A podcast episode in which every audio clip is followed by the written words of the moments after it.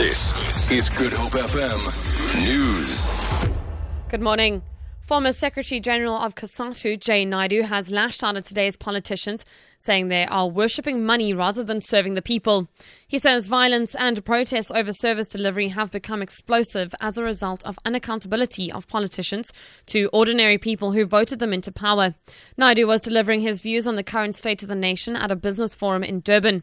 Naidoo says he won't be joining people who call for President Jacob Zuma to vacate his seat because the entire political system is wrong. I don't believe that one individual will determine the future of our country. I think there's something fundamentally wrong with the political system that many of us who have gone into government see our role and not as serving the interests of our people but serving the interests of ourselves. And I think the new political elite, many of them are seeing going into public service as a business opportunity rather than serving the interest of our citizens. The Kloof municipality in the Overberg says the damage to municipal property in the area due to violent protest action is estimated at between 5 and 6 million rand. Angry commuter members yesterday protested over a lack of service delivery, housing and land in the area. Two buildings on the traffic driving license centre were completely gutted in the second time the centre has been destroyed during protest action. It was only recently completely refurbished. Theewaterskloof Mayor Chris Punt says the destruction of the testing centre will hamper service delivery even further.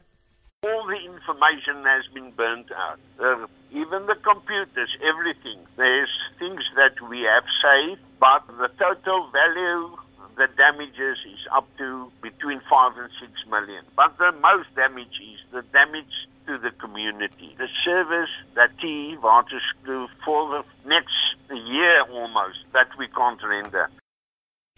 At the same time, the situation in Grabouw is calm this morning, but the N2 remains closed to traffic. The City of Cape Town's Marine Law Enforcement Unit has apprehended a man for allegedly attempting to sell eggs of the endangered African penguin to members of the public. The city's law enforcement inspector, Wayne Dyason, says the incident happened in Glencairn area in the southern peninsula.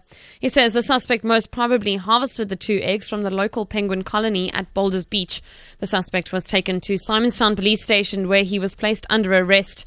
The eggs were safely handed over to SANParks staff at the Boulders colony for further incubation. Lastly, the Brazilian President Dilma Rousseff has asked the Supreme Court to block impeachment proceedings against her hours before she faces a crucial vote in the Senate.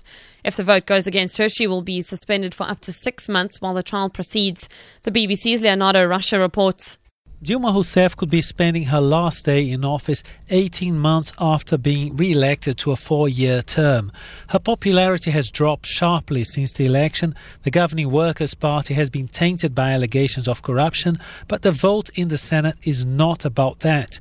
Ms. Rousseff has been accused of illegally manipulating public finances to hide a growing deficit, something she denies.